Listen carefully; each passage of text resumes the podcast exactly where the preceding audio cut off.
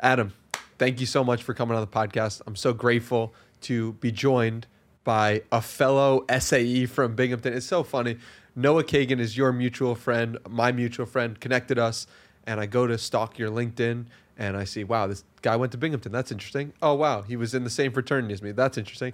So it's cool to have you here. It's cool to connect everything, God's plan in every moment. So thank you for joining me here. Yeah, man. I'm excited to be here. I appreciate it. Yeah. So I think a good place to start this conversation would be you graduating Binghamton and I believe working an accounting job. Yep. Take me through that decision. It's a very common career path for someone to go from Binghamton to work for a big four or an accounting type job. And yeah, take me through that decision to do that initially because I think that will uh, set the stage for what you've done over the past 15 years. Yeah. So growing up, I think uh, my parents always encouraged me to be an accountant. It was a safe and secure job. Um, it was about security, comfort. Um, so I majored in accounting uh, at Binghamton. Uh, got a job at Ernst Young. Worked there for two years. Within the first week of work, I had a stomach ache walking to work. Um, it was terrible. Like it literally within the first week, I was like, I can't do this. Wow. Um, health and fitness has always been a passion of mine. Um, so I always knew I wanted to do something in that. I just didn't know how it end up in it. Um, but yeah, for, for starting Ernst Young was about comfort and security. And so you knew within the first week, all right, this is not this is not for me. How long does it take you to listen to that intuition? It took me two years. Wow. Um, I was absolutely miserable throughout those two years, but I was plotting what I was going to do next. Um, and I knew health and fitness was what it was going to be. I just didn't know how it was going to look. And so like take me through the decision. A lot of people are right now in a position of doing something that they don't like doing. They know they shouldn't be doing. They have a gut intuition that says I shouldn't be doing this, but they're still doing it. So like what how do you go about making a decision for a change?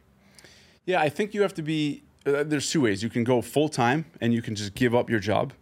Um, but I actually would recommend doing it on the side um, because it's hard to do your best work when you're worried about money, when you, you're starving, you're fearful. So I would recommend doing it on the side until you can do that enough and then eventually stop your main thing. And you ended up not doing that though. Right. I quit full time. I went cold turkey. My mom thought I was absolutely nuts. Um, but it was just something I had to do. I, I just, I knew I had to do it. Why why'd you know so clearly like that was not the path for you? Well, health and fitness has always been my passion, as I said. So growing up, my father was sick when I was in seventh grade. I, I, I witnessed him having a heart attack. Me and my sister drove him to the hospital. Um, shortly after that, a few days later, he had triple bypass surgery. Um, and then later that year, he was diagnosed with multiple sclerosis. Um, so seeing him deteriorate mentally and physically throughout the years until he passed away was really, really hard. Um, so for me, health and fitness is way more than just health and fitness. It was life. It was, you know, I realized early on that you know, health is true wealth. Um, that without it, nothing means anything, right? So um, for me, it was just a calling. Um, my business now is my life's work. It is way more than a business. Um, so it was just something I had to do. It was I, I like almost felt, felt this pressure within um, where I had to just pursue it. What's that feel like as a seventh grader, and like as a high schooler? Like, what is, did you when did your dad pass away? Yeah. And and like when did it? How did that impact you? So there's a lot of you know a lot of emotions. I mean, I think first and foremost, I think uh, as a child, I remember just always being like, "This sucks. I can't really play with my dad." Because even when he was alive, like he wasn't healthy, he couldn't really move around that well. Um, so I remember feeling a little resentment about that, and just like I wish I could play with my dad. Um, and then there's also a part of me that's like, I feel like I'm the parent here, and we're taking care of him, um, and he was the child in a way. Um, so I think it was a lot of that, and it just really inspired me and made me want to never put my kids in a position, uh, you know, that similar a sim- similar position. Yeah, that makes sense. And what lessons did you are you trying to instill in your children right now? We'll get into MyBodyTutor and the building of that and how that's gone. But from a parenting perspective, what what are the most impactful lessons you want your kids to know? Well, in a way, I want my kids to take me for granted in that I'm always there. Um, I'm always down to play. Like, you know, my weakness is like when they say, Daddy, you want to play? Like, I will never say no to that. Um, I never want to say, No, I'm too tired. Like, I heard that all the time as a kid, right? So, whenever I, I will never say I'm too tired. Like, no matter what, I will always play with them. And part of the reason why I try to stay in shape is because that's so important to me. I always want to be able to play with them. I always want them to have memories of, you know, daddy was always willing to play, always wanted to play with us. Yeah. So going into Noah, right? Like, how do you know Noah? What's the connection there? So I started MyBodyTutor in 2007, quit Ernst Young. My mom, again, thought I was absolutely nuts. Um, and I think the lesson there, though, is you, you really have to be willing to give up comfort and security mm-hmm. to pursue your dream, yeah. right? And that, you know, that was one thing that I had to get over. Um, but started in 2007, and just, you know, in the early days, I would just kind of reach out to people. Me and Noah both had blogs back then. Um, and, you know, we kind of became friendly through there. Um, and every now and then we would talk, and I would say, hey, whenever you want help, I'm ready to, you know, I would love to help you. Uh, eventually, probably about two, three years in, maybe not even, he signed up as a client. Um, I worked with him myself, and we became just really, really close friends um, through years of working together, just you know, on fitness and everything. Yeah, that's super cool. But let's take it back to the first client, and what is that experience like? I think you were charging like like 25 bucks or like 75 bucks for a six weeks plan. Is that correct? Yeah, exactly right. $75 for a six week plan. Which probably took you, what, like 10, 20, 30, 40, 50 hours to compile. So, like working for like nothing. Yeah. Why were you, and you didn't have a job at this point. So, like, why? And I want to go into the growth strategies and tactics that you did in the early days using Facebook accounts of different people from different places. But what what about those first few clients do you remember and do you hold on to? So I remember I had my AIM um, like name on the website. What was it? Uh, GQ Gilb, just something I had my sister made for me in fifth grade. Nice. Um, and it was on like that was when people you know still used name, and I had it on the website, and people I would message people all day long. Um, and I remember just like being like always like, hey, give me a chance. If you don't see results, we'll give you your money back. Like that was my whole like thing. It was just give me a chance. If you don't see results, we'll give you your money back. And just one by one, built up a, a steady client roster. Um, so much so that you know I started in January 2007. By April 2007, you know I kind of had to stop taking on clients because we were so busy. Wow. But like, what made your service so good? Do you think? Well, the, it was a daily accountability. So daily support. So we're not just giving our clients a plan. Every single day we're supporting them, we're coaching them, we're guiding them, and we're holding them accountable. Hmm. Right. So my belief even back then was a lack of knowledge isn't the real issue. For the most part, it's a hmm. lack of consistent action. Right. For the most part, we know it's good for us. We know it's not good for us. Mm-hmm. The real issue is why can't we do it consistently? Mm-hmm. So my obsession is figuring out why that is right? And part of that is accountability on a daily basis. Yeah, I've I found that so often as well in my own life. When I tweet about something, I let people know this is what I'm doing. I have that accountability from the people who are following me on Twitter so that I'm more likely to do it. What what is it about accountability that just makes us act? It's like we're not single creatures. We're like we're all acting together. What have you found about accountability that's so impactful?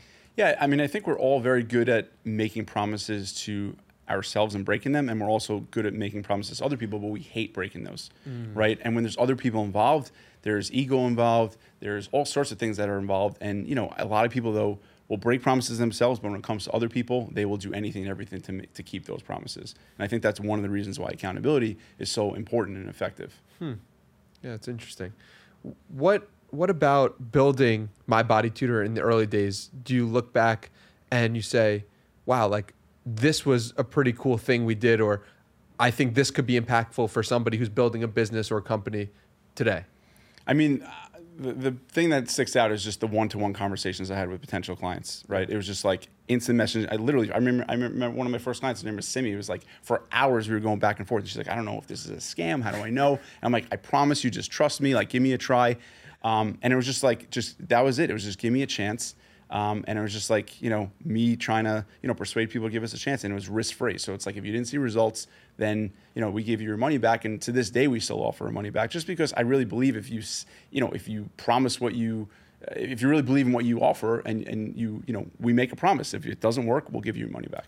And this was at a time, 2007, when nobody really done online coaching. Like today, you go on Instagram, you see, hundreds, thousands, tens of thousands of people offering some sort of online coaching, and it's pretty well known and established what that means. But in 2007, you're convincing someone who doesn't even know what it is to do it. So, how have you seen that progress over the last 15 years. Yeah, it's wild. There was no such thing. No one was offering accountability for anything. So most people back then, it was courses were really huge. So a lot of people were selling information, um, and I, you know, I didn't believe information was the real issue. Of course, we tell our clients what to do, what not to do, et cetera. But I always felt it was again the lack of implementation. Um, so back then, it was more courses. It was not accountability. And then slowly but surely, you would hear like, hey, actually, no one's actually following through on these courses. They're not finishing the courses. Like they're just purchasing these things that are, you know, a thousand bucks or two thousand bucks. No action is being taken. No change is being made. And it's like, well, what's the solution? And then people realize accountability is the solution. Knowledge is what will add on to the accountability. Um, so that was back then, you know. So I think I was, I know I was, you know, there was no one offering accountability back then. But throughout the years, people have caught on. They realize accountability is effective. Um, so you, there's definitely more of it. What was what were some of the inspirations for one starting the blog in the early days? Because you could have done a YouTube channel. You could have, I mean, maybe Twitter was just starting out, but like choosing a blog. Why did you start a blog back in the day? And who were some of your inspirations at that time? Who were other bloggers? Maybe Noah was one of them, but break that down for me. Yeah, so I just always enjoyed writing. Um, my mom's a former high school English teacher, um, so uh, she pushed me in my writing. So I just enjoyed sharing my thoughts. Um, I had a lot of uh, original ideas that you know that I wanted to share. Um, so I just thought you know a blog was the best medium for that. Um, people who inspired me, Noah. I mean, we kind of met each other because we both had a blog. But I would say my biggest inspiration back then was probably Seth Godin. Nice. So Th- Seth, you know, I actually have been fortunate to meet him a number of times. Um, and I just felt what, what he was doing. He was sharing his thoughts, and you could just see like how you start to develop a relationship with this person that you didn't even meet, and you feel like you know them, um, and it was just really powerful.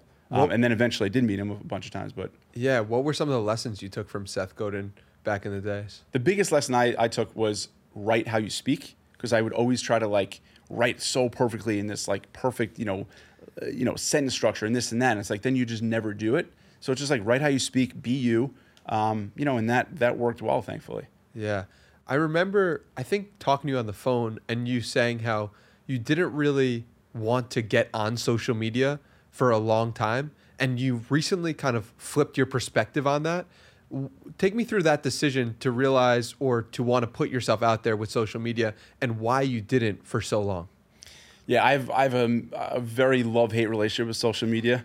Um, you know, we built you know a beautiful, substantial business without social media, but it's just throughout these years you see all these charlatans that are just sharing this information. Like, what are you sharing? This is not correct. This is not helpful. This is not accurate. And it's just like a lot of people, you know, the first place they go to now is social media versus Google, right?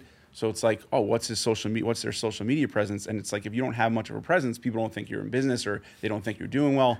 Um, and it was also there was always a part of me that's like I never wanted to be one of those guys that's like constantly showing my, myself with my shirt off or like just like and I realized I don't have to do that. I can do me. I can do it how I want to do it. Um, and it ultimately the, the thing that switched for me is like I want MBT to realize its full potential and not realizing its full potential is my biggest fear. And I just realized social media is one of those tools that we have to you know explore and and go all in on when I listened to a podcast, you and Noah talking about your journey, he described you as a very disciplined and consistent person. When you start with social media, that's breaking up some of the discipline and consistency in other areas of your life. What have you seen that you've sacrificed as a result of being online and being on social media? I, think it's just you know I don't know if I'm sacrificing. It's more just you know a mindset shift for me. It's just like hey, we need to be out there. This is going to help us. Um, you know, just building it, making the time for it, right? Um, and then eventually outsourcing that. Like, you know, I write the content, someone posts it, and things like that. Because a, a fear of mine was like, I don't want to spend all day long just posting stuff. Like, that's just, you know. So we, you know, in the last, you know, five months, whatever, we hired someone who does that, and that takes away from me. You know, because I don't want to be on social media all day long. Yeah. And when you think about like who inspires you on social media, who is doing social media right from your perspective, where you could say, all right, like that person's got an audience that I respect and appreciate, and I would like to have one of those too. I mean, I always loved how Noah did social media. I just think he's, you know, very relatable, super smart. Um, he doesn't uh, pretend he's someone he's not. Um, you know, so I think I, I- would say Noah. Just I, I always loved how he did it. You know, other than that, like I wasn't really, I wasn't following too many people on social media. Um, so, yeah. Yeah, makes sense. And you're looking at MyBodyTutor now, 15 years in business. How what when you think about the early days and you think about now, how different is the business 15 years later than you expected it to be? I mean, you know, it's it's it's a dream of my business. It's the business of my dreams. Yeah. Um, you know, I, I you know I always hoped and thought it would be you know like this. People thought it would never it was never possible. Who who th- who were some of the people who? Th- So in the early days, it's like, hey, here's my plan. You know, uh, I want to offer, I want to help people stay consistent, right? That's the real issue, and I want to do that through daily support, daily coaching, daily guidance, and accountability. And I just want to offer one, you know, core offering, which we do, which we always have, um, and just build a team of world class coaches to service those people that need our service and want our service. Um, so back then it was just me doing the coaching, and then slowly but surely we built up a team. We have over 75 coaches now. Um, you know, we have a team, you know, full time, you know, executive team, you know, um, and it's just it's incredible. And we're all very much aligned in what we're trying to do. We know exactly what we are as a company, what we're not. Um, so it's just you know, it's a lot more management. It's a lot more, um, you know, uh, I'm doing less coaching, but it's in a way I'm coaching coaches and coaching other people, um, which is still, of course, really fun. Um, so it's it, it, it's it's different. Um, you know, yeah. how does one need to change as a business progresses and the things that you're doing that excite you when you started aren't the things that you end up doing later on as a a manager of sorts Yeah, so I, I call that like the restaurant, you know, uh, the famous, you know, restaurateur problem. It's like, you know, uh, someone who is a chef, you know, they're really, really good, and eventually, if you know, may, they might get their own TV show, or they might, like, you know, they're a judge on a show, and then suddenly they're no longer cooking, and all they like doing is cooking, right? So I make sure I love being a coach. Like first and foremost, I love coaching, so I always make sure I have a, a small roster of clients. How many? Um, like five to ten. Gotcha. Um, just I love I love coaching. I love being you know my hands in the weeds, um, so to speak, and you know I, I don't want to lose that. So I make sure I'm always coaching clients. yeah that that's a really smart way to do it when you think about you know where you see this going is it to have 750 coaches is it is it just to like have MyBodyTutor gyms like where is the the vision for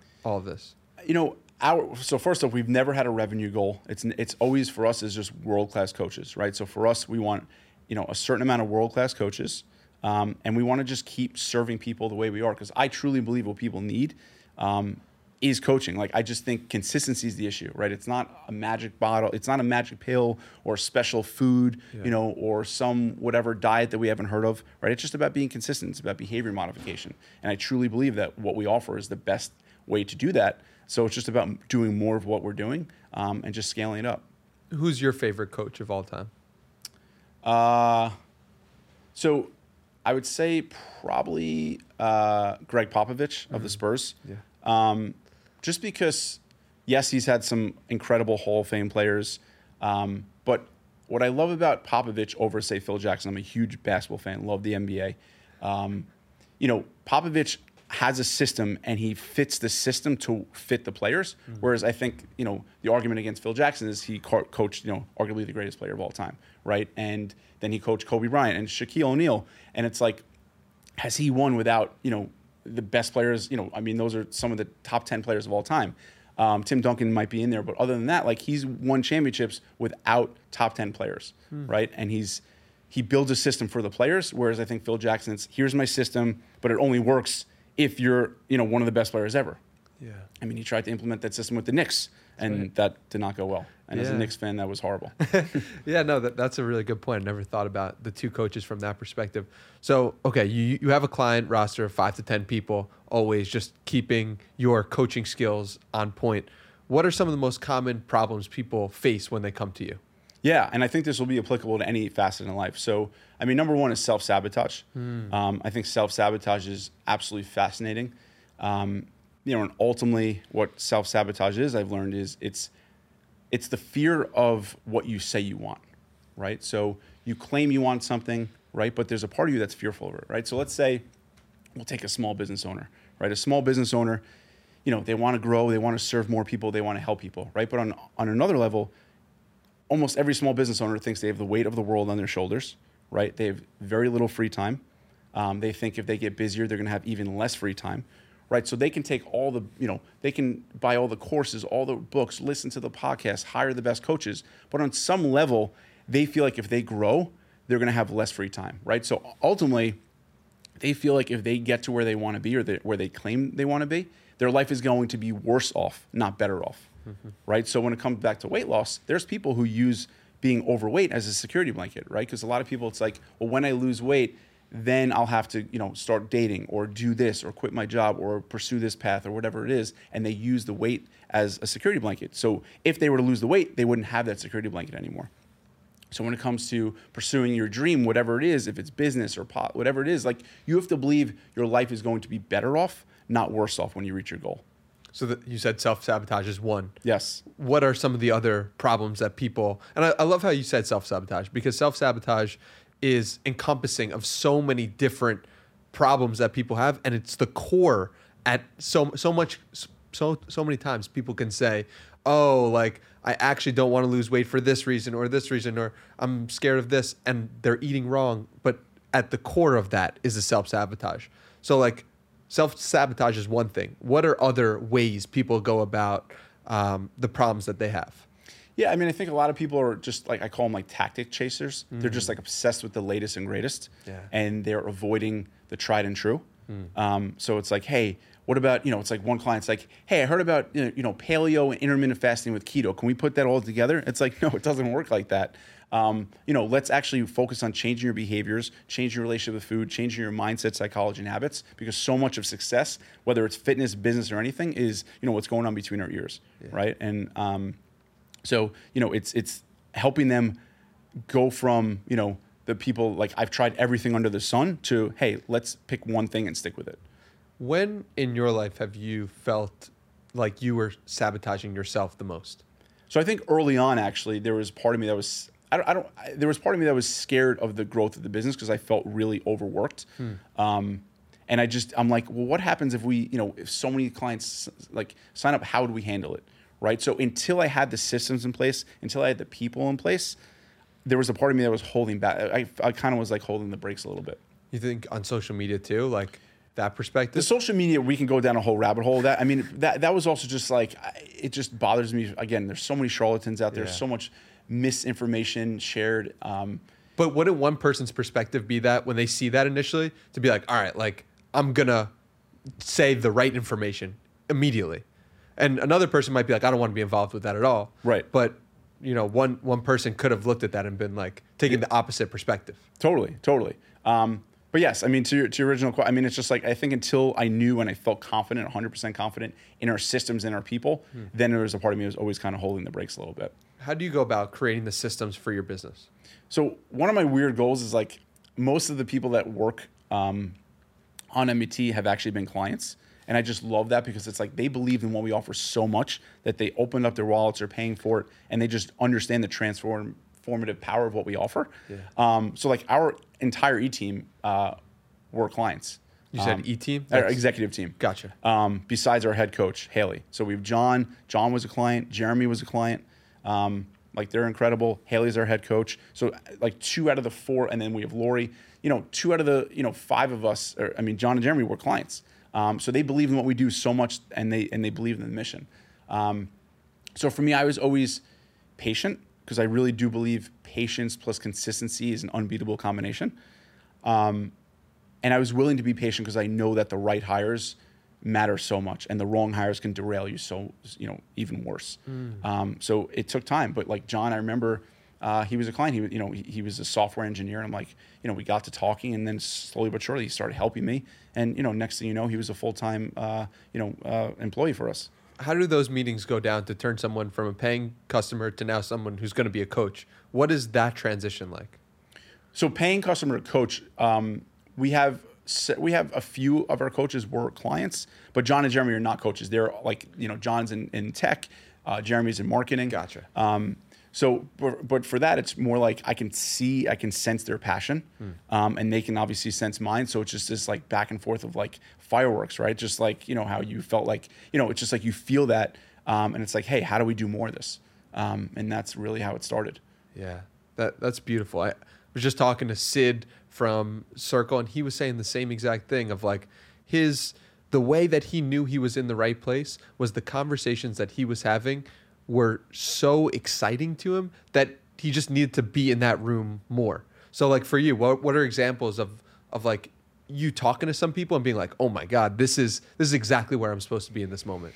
Yeah, I mean, so like every Monday we have a, a meeting with our with our executive team, and it's just like every meeting almost is about like how do we improve the client experience? How do we get closer to where we want to be? And it's like by the end of the meeting, it's like I feel like just high, right? I'm just like so like Why? What's going on there? it's just like how do we improve the product? How do we improve the service? How do we do more of what we want to do? And it's just, I mean, to me, it's just like I'm so committed to what we're doing. So it's just like I have this vision, this mission that I want to pursue, and it's like if we're talking about that, that just lights me up. Do you have that in like a clear, concise like what is that vision or mission? Of MBT. Yeah. So it's you know uh, hundred world class coaches. Um, that that's that's what it is right now. I want hundred world class coaches. There's no revenue. Go, there's no talk about revenue. There's no talk about cost. It's I want hundred world class coaches, and then everything else we want to do will take care. Will take care of itself. Aren't you at 75 right now? It doesn't sound too far away. It feels like you could do that very quickly, no? Yes, but it's also you know we our bar for coaches is very high. Gotcha. Um, it's not easy to find you know 25 um, world class coaches, and and you know we're working on that every day. What makes a world class coach for MBT? Um, so someone who's extremely dedicated, extremely reliable, um, someone who is intuitive, someone who understands people, um, someone who um, is incredibly consistent themselves, um, someone who understands how to help someone get out of their own way, right? So it has to be so much more than just like the nuts and bolts of nutrition. Like here's what to eat, here's what not to eat. Like that's what most people do, right? And that's also what Google does. But it also has to be, hey, how do we help someone change their MPH, as we like to say? M for mindset, P for psychology, and H for habits. Um, because that's where the secret sauce What, is. what were those three again? M for mindset, M P, for mindset, P for psychology, psychology, and H for habits. Okay. MPH. mindset, psychology, habits. Right. I- I'm sure there was a lot of work to get into that those three words right there. Yeah. So let's break those down. What is mindset all about? So mindset is like, are you the type of person that you know the second you have or the moment you don't lose weight, are you are you bailing, hmm. or are you the say are you the type of person that's like, all right, well let's let's evaluate what's going on, let's turn up the effort dial, let's not turn it down, and let's find a new path and keep going. Right? That's an example of mindset. Or mindset is like, am I going from one diet to the next, you know, and never sticking with anything versus I'm going to commit once and for all to this and I'm going to do whatever it takes. Right? Those are examples of mindsets, like different types of you know mindsets. Um, psychology is more like let's talk about fear of failure fear of success which is more surprising you know you wouldn't think that that is very, it's co- a lot more common than you would think right so fear of failure fear of success all or nothing thinking um, self-sabotage um, those are the types of things when it comes to psychology that we address with our clients um, and then habits is like hey you know, every day, ideally you brush your teeth. That's a habit, right? How do we develop other habits? How do we cultivate other habits? Um, whether it's, you know, uh, going for a walk or getting some movement in or, you know, having some fruit, whatever it might be. Those are the types of habits. Like those, that, those are examples of habits. Yeah, I like that. Mindset, psychology, habits. I'm going to use that. How have you used that framework to help yourself in other areas of your life and not just fitness? So, like, I believe any worthwhile journey in life is going to have what I call. I, I love these acronyms. I, I'm always it's, so the acronym king over here, Adam Gilbert. any worthwhile journey in life is going to have what I call FDR, right? Fear, discomfort, doubt, and resistance, right? So hmm. FDR, fear, discomfort, doubt, and resistance. Any worthwhile journey is going to have that. And when I, when we're even when we're embarking on something new for MBT or whatever it might be, like I feel the resistance within me, right? And I think being aware of that is so helpful. And one of my kind of core, you know, philosophies is like turn towards it, right? Most people they feel that that resistance, they kind of run away from it, they recoil, they hide from it. When I feel that resistance, I know something good is percolating. I know I should go into it. Um, so that's an example where it's like I, I I'm very well aware of my psychology. And if I feel it, if I feel that resistance, and you feel it, sometimes it's mental, sometimes it's it's a physical thing, I go towards it, I turn towards it. You sound like Superman. Give us an example of you failing to do that.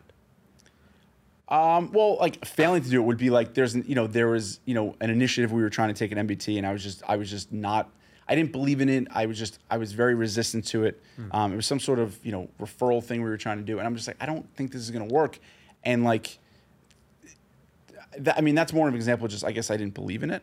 Um, but I guess was- which leads me to like you know I talk about hope a lot, um, and hope is obviously really powerful. And I think there's also a formula for hope. And here's another acronym for it. Let's go. CPA, right? So C is a clear and defined uh, outcome, right? P for a pathway to reach that outcome.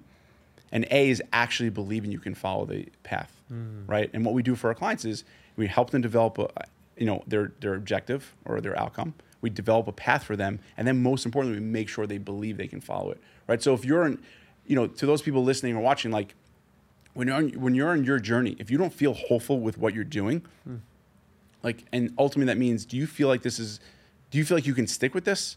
Do you feel like this is realistic? Do you feel like this is going to get you closer where you want to be?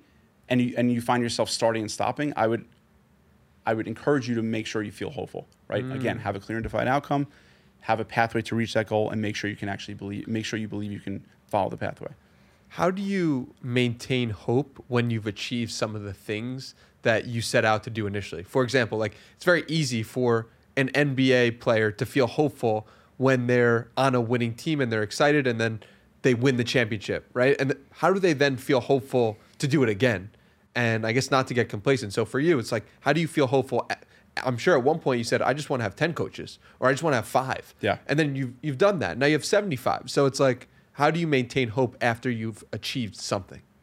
Yeah, I mean the self, you know, the, the complacency thing is something I think a lot about because I do think, um, I think the very thing that makes us want to achieve things can also make us not appreciate where we are, and that's a constant battle because like you know, success without fulfillment, success without appreciation is misery, um, and like I think most of us are always looking at the at the mountain in front of us versus where we came from, and it's something I actively work on.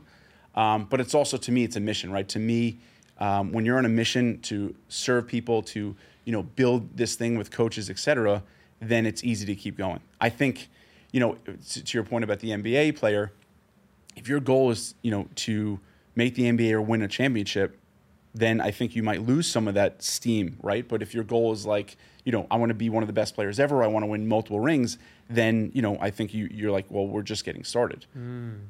For you, you said you work, you actively work on that. What are some of the ways you work on that and make sure that's a part of your daily thought patterns or your your weekly reviews? Like, how do you go about building that in? Yeah, so one of the things is I just share like milestones with my wife, and I know this might sound ridiculous, but it's just like sometimes it's just like you don't even talk. It's like, oh great, we hit this. All right, what's next? Right. So even just actively sharing it, Yeah. right, sharing with close friends, talking about it, like that is important. Just like recognizing it, right? We'll go out to dinner. Hey, we hit this. We did this. Like to me, that's important because it's like, oh, you remember we went to dinner for this X, Y, or Z. Um, I journal a lot. I just write down like, hey, how how does it feel? Um, but again, it's it, I'm you know it, it's definitely an active some, something I'm actively working on. Yeah. Um, it's tricky. It's definitely tricky. So, how old are you? I'm 39, turning 40 in February. Wow. Okay. So you're you're 39 years old.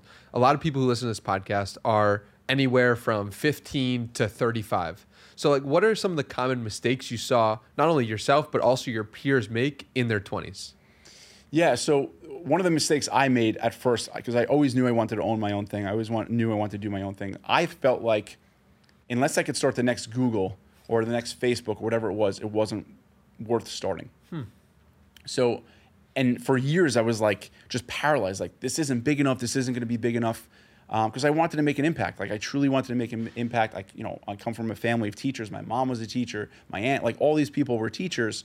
Um, and that was really important to me. And, and until I finally said, you know what, small is the new big, and instead of going big, go small, go as small as you possibly can, and just do what you love. That's when you know it was kind of like the doors blew open, and I was like, oh yes, that's the idea. So to all those people out there, I'd say go small, right, and just focus on doing what you love. Um, We've all heard it, but like if you do what you love, that is the real reward. That's the real reward. I mean, I remember when I was at Ernst Young, I was miserable. You know, I talked about the stomach. Like I had a stomach every day. Like doing what I love is the reward. How do you find what you love? So I guess from an early age, I was lucky in that I was exposed to sickness, and I try to look at it that way. You know, I knew what I didn't want for my life, um, and I just became very passionate about health and fitness. Um, how do you find i think it's what lights you up what you gravitate towards when you know on your free time um, but that said you know i love reading about the nba in my free time too i don't think i can necessarily get paid for that right so i think it has to meet you know what you like doing has to meet with an uh, you know an opportunity um, you know as well. It can't just be what you're passionate about. You don't think you could have made it as a NBA reporter or um, like a, as a coach or an assistant coach? And why why was that not something that you thought about, even though it's something you love? Yeah, I, I don't know. It's an interesting question. It was just never on my radar. Um, I don't know. I just never really thought about it. To me, it was like if, if I can't make the NBA, then I'm done. I'll just be a fan. Unfortunately, my uh, career ended as a varsity basketball player. That was it. Um, yeah, I don't know. I never thought about that. Um, but I guess you know I was a weirdo in that like I just started working out early on, and I was just always like you know passionate about fitness, passionate about nutrition, um, and like I mean since like fourth, fifth grade, really. Do you think like that's something that like where does that get instilled in you? I think for me it was because of my father. Yeah. Um, but fourth, fifth grade, you knew that he was having health issues and complications at that time. Yeah. So like, Gotcha. I mean, uh, well, yes, and you know, um, yes. So there there was things going on then too. So like, I and my parents got divorced. Um, so like, I always felt like I had to be the man of the house. So I always wanted to like kind of have this like, you know, I wanted to be strong and protect my family if necessary. Um, so I think it started with that too. What does that feel like being like in fourth, fifth grade and feeling like you have additional responsibility on your shoulders? How does that impact you in middle school, high school?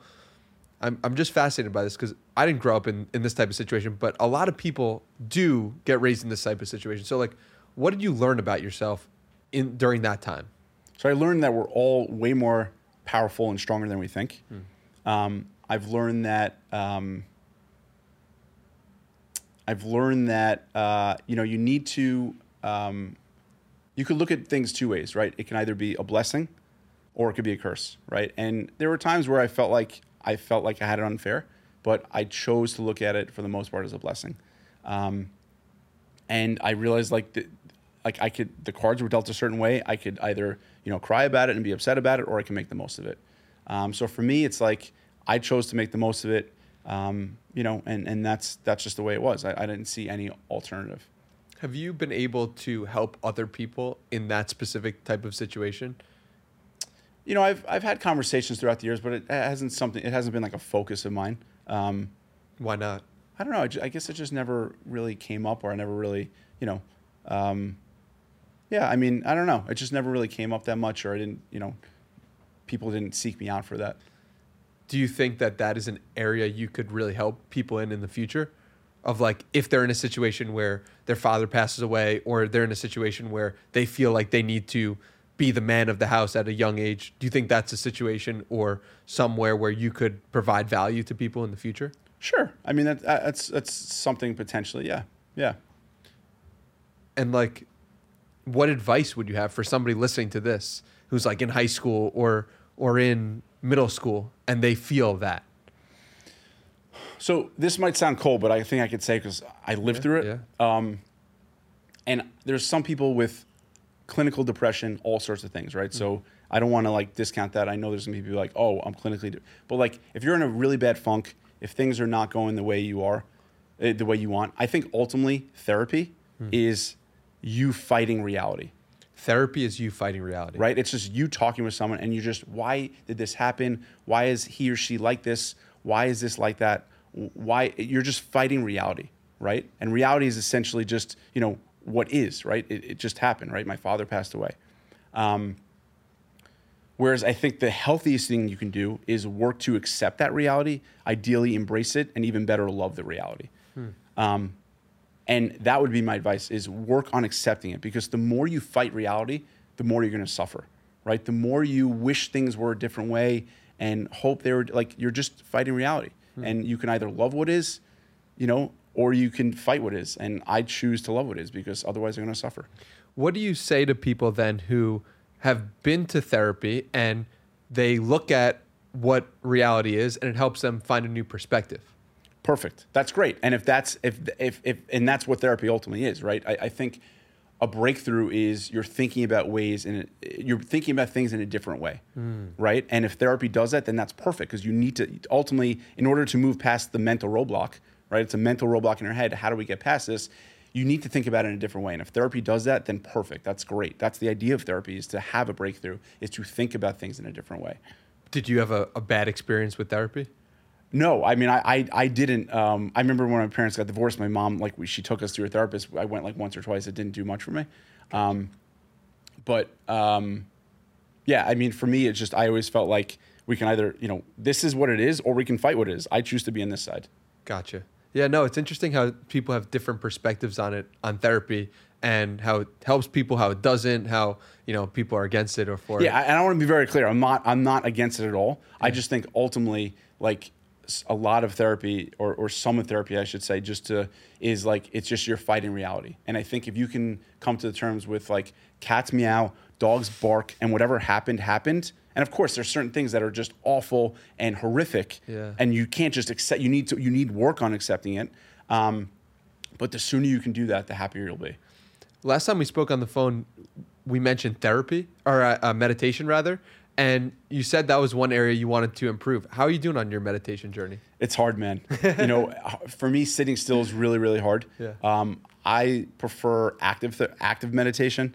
Um, so for me, like I find lifting weights is a meditation for me. I find concentrating on my muscles, you know, and uh, just feeling my body move is for me that works. I, I spent a lot of time just trying to sit still, and it just it didn't work, and it caused more, uh, you know, grief and, and, and more guilt than than it was. It wasn't doing anything. Take me through that. What what happened? What do you think was was happening that it was causing you more grief? well, it's just like I should be able to do this. I want to do this, and it's like you know what? Maybe this isn't for me, right? I mean, I'm sure you're familiar with all these you know morning routines people love to talk about, right? And it's like you know, wake up, hit the sun for ten minutes, then go for a walk, then do. It's like you can go absolutely crazy trying to do all these things. Like, do you?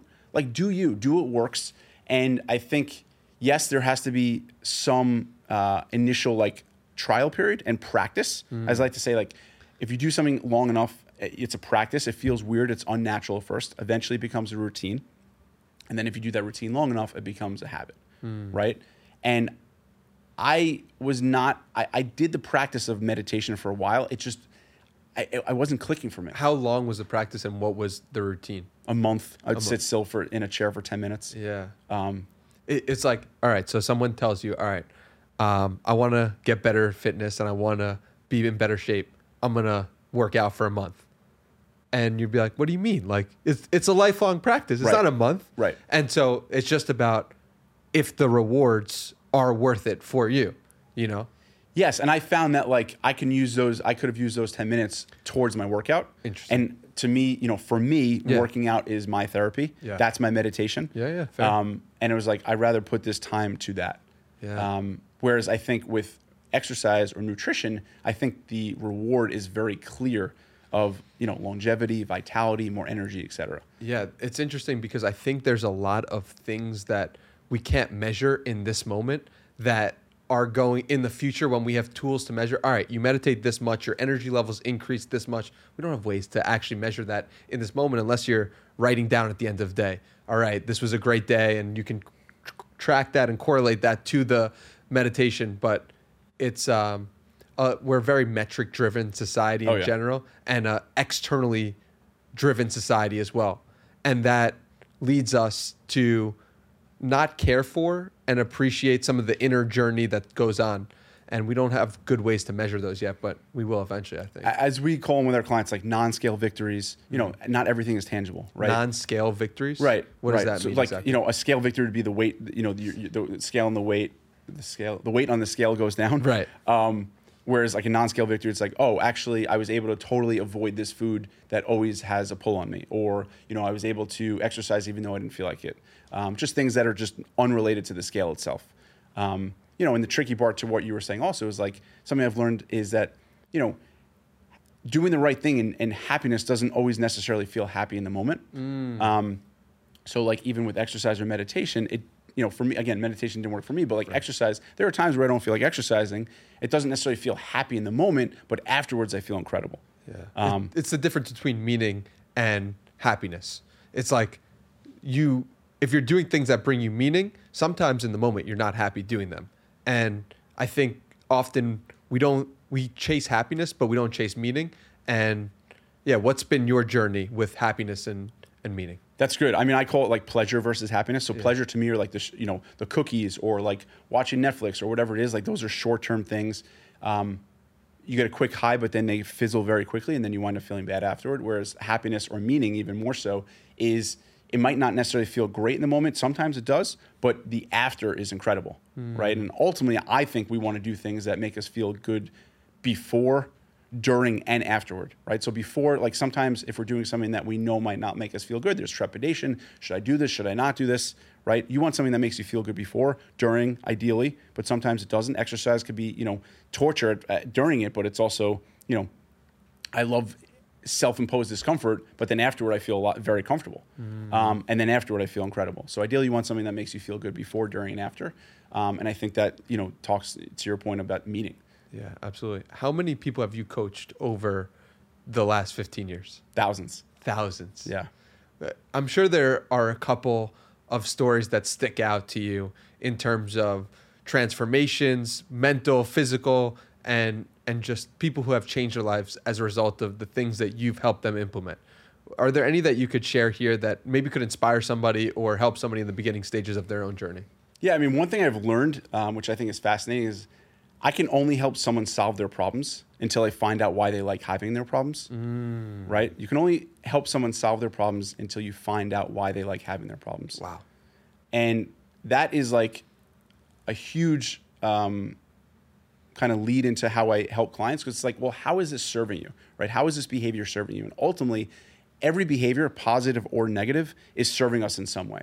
Um, and when you understand how a behavior is serving them, especially a negative one, it's like, all right, well, let's talk about that and then let's work on replacing that.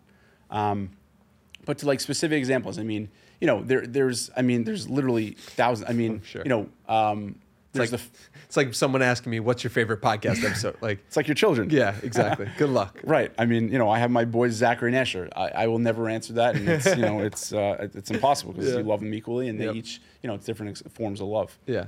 No, but but like, are there any maybe in the last like six months that you've been like, wow, like I'm really impressed with this person, or I because I, I want people to to really understand and connect with a story that has been that you've been moved by in some way.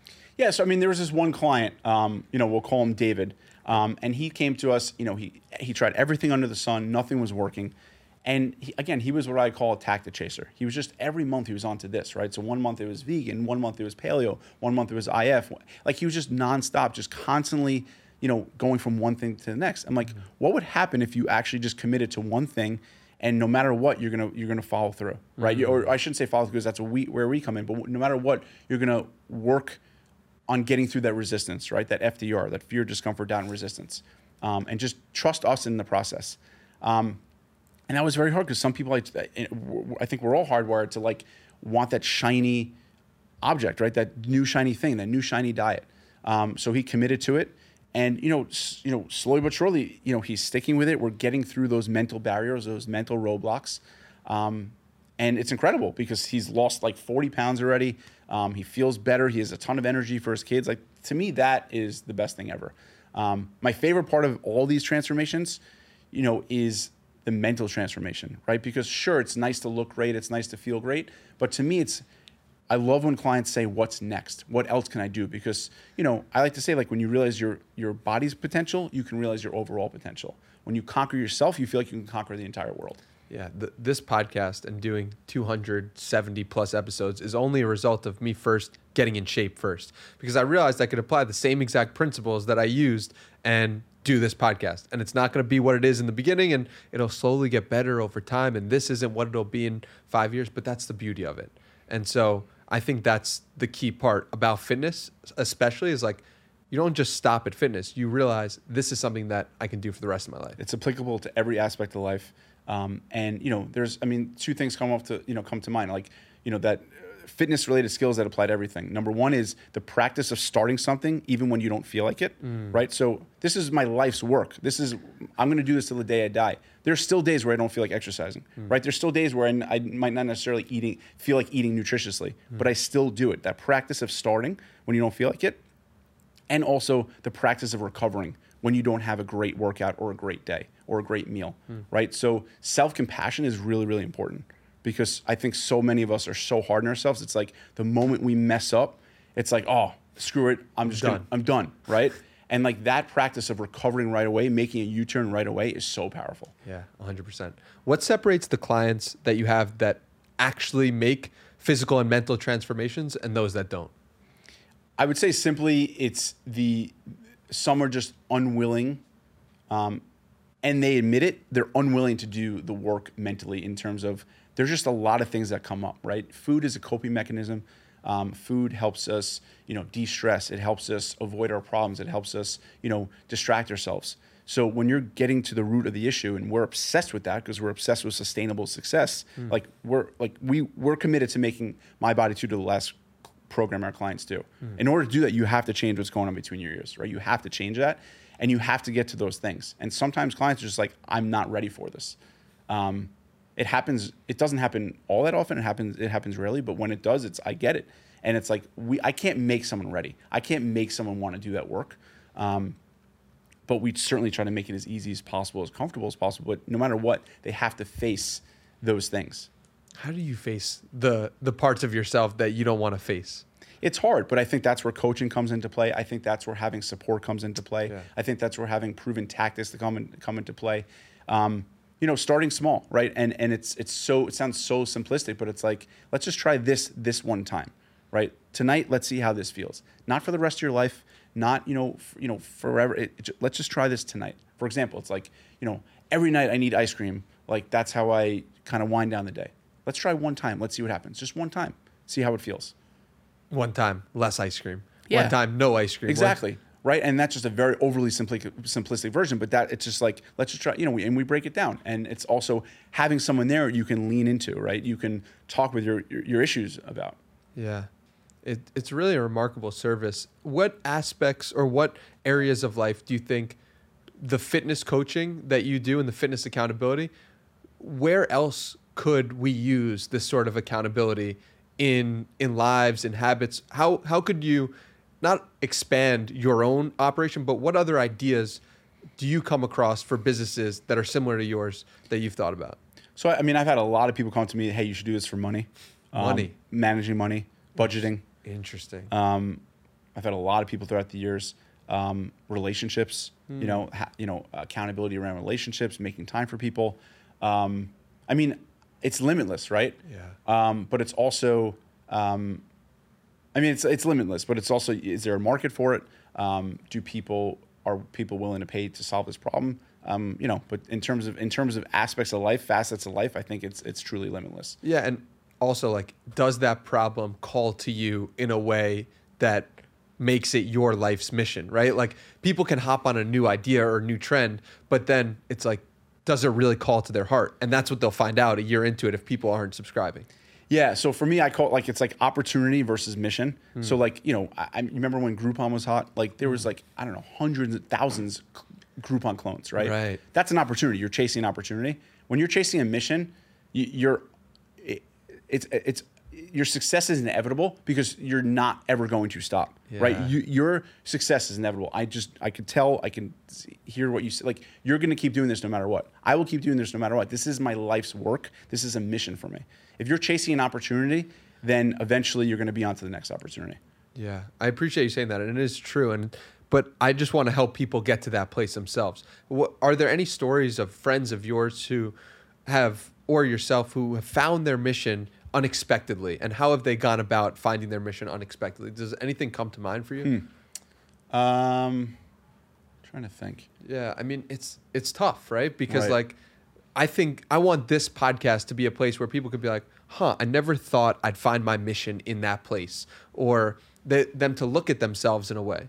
I know for me, meditation was a, a key part in me finding my mission. That's why I speak about it so Yeah. excitedly, and and journaling too. And so I want more people to do that because the better you get to know yourself, the better you can get to know your potential mission. Totally. Well, I mean, it's it's interesting. I'm trying to think. You know, it's like I feel like with my friends that are entrepreneurs or, or started their own thing, or it's like so ingrained who they are. I don't even remember like their light bulb moment. Um, but I will say this about passion. I think a lot of people think passion just comes to you. It's like a lightning bolt. I think ultimately people are passionate at things they're good at, um, which is a big distinction. Um, and it also could be like, hey, what am I? What do I want to get good at? Because if you're really good at something, you're likely going to be passionate about it. Um, although that's not always the case. Um, Were you good at accounting? No, but I Oh, also, I, I, I mean, I was, I was, I guess I was okay. I mean, I got a job at, a, at the big four accounting firm. Um, but th- like just today, I spoke with a, you know, a lawyer who is a partner at one of the best law firms in the world. You know, clearly they're very good at what they do, but you know, they're not passionate. Yeah. So it's it's tricky. But I think I do think you have to be good at it for to be passionate. Um, I'm trying to think though, how can we help people find that? I mean, again, I think it's what means a lot to you. Um, if money were no issue, I think that's big. What would you do? Um, because I think a lot of people chase money, chase an opportunity, and I think that I, I that doesn't last, in my opinion. Um, so I think it's what would you do if money were, were no object? If someone gave you, you know, all the money in the world, what would you choose to work on? Yeah. And and if someone says nothing, I want to sit on the beach, and they're not the type of person I think that likely will have a mission. Or maybe something about the beach is calling to them. Perhaps. No, but one one thing that I always ask people is like, what would you do if you had a year to live? And that's not necessarily what you should actually do, but it sometimes gets people in the right frame of mind of thinking, oh, like I would quit this or do this, and it can be a helpful way to push someone to do what's actually calling to them. yeah, that's interesting. I mean, if I had a year to live, I mean, I, I mean, Yeah. I, I spend a ton of time with my kids, Zachary and Asher. Um, so, I mean, I would, I guess I would, I would certainly spend as much time with them as possible, but I would still do MBT because it's so important to me. I, I know, actually, something that just came to mind is like, do you have a book in you, right? Like, mm. there's there's something in you that you need to get out. Maybe that's your mission. And if, again, you know, I think that could be helpful. But your question is also like, how do we get that out of someone? But it, I don't know. If you had to write a book, what would the book be about? Yeah.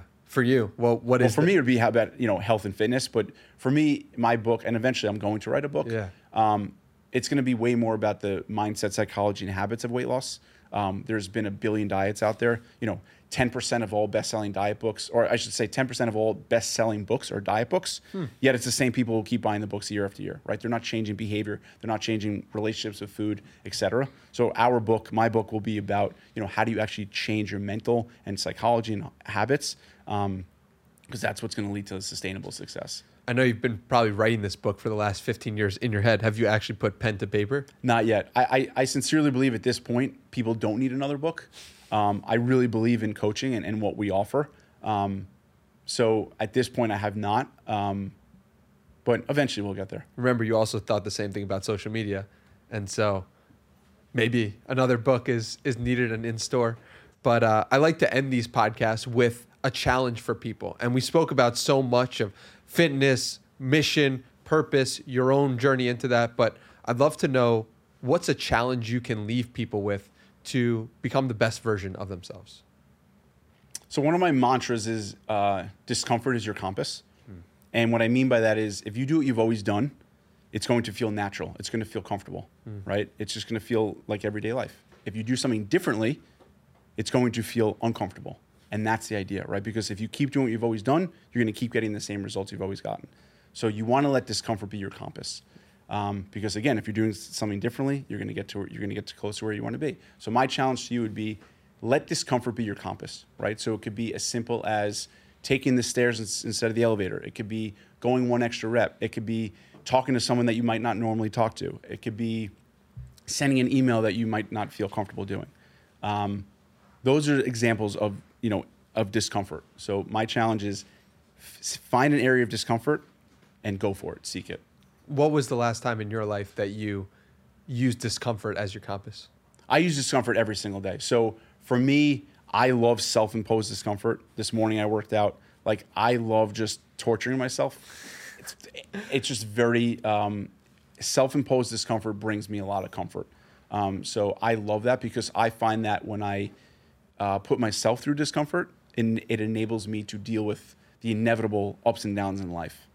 Yeah, but Adam, like you're you've been lifting weights since you were probably in 5th grade or something crazy like that. So, is that really discomfort like for you to like go through a training session? It is because like there I mean there are times where I'm a little nervous before a training Really? session. I work out by myself, I blast music What are you nervous about?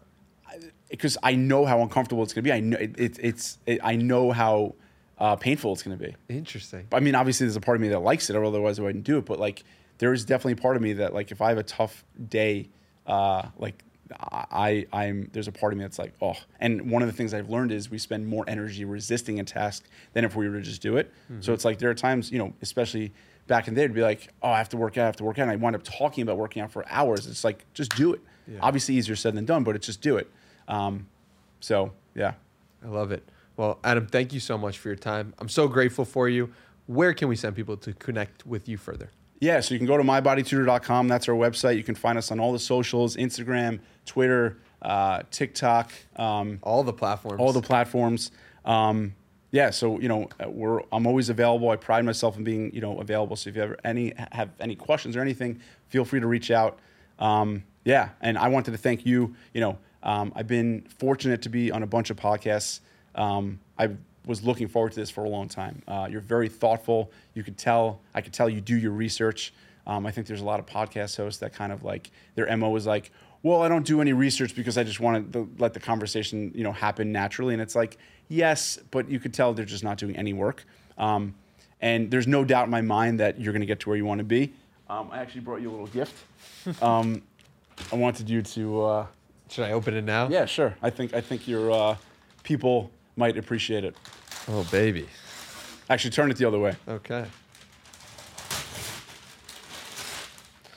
What do we got here? This might be the second gift on camera. Oh, wow. This is awesome. You never know how close you are. Never give up on your dreams. This is beautiful. Wow. And, and then on the back, I wrote. If you can read that. Wow.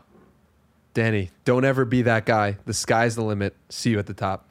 Adam Gilbert. What a way to end this podcast. I'm so grateful for you. Yeah, man. My biggest fear is being that guy on the bottom. When I say don't be that guy, Mm-hmm. that's I- the guy. I got you. Understood loud and clear. Thank you so much, man. You Thank mean the you, world man. to me. Thank you.